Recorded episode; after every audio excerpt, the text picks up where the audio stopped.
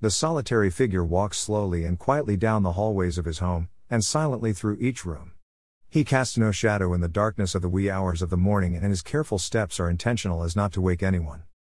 His hands clasped behind his back, he walks back and forth like a prison guard making his rounds. He stops only to peek through the windows but knows not what he's looking for. On clear nights, the moonlight greets him as he pulls back the curtains. He nods his head toward the glowing orb in the sky and then turns to continue his walk.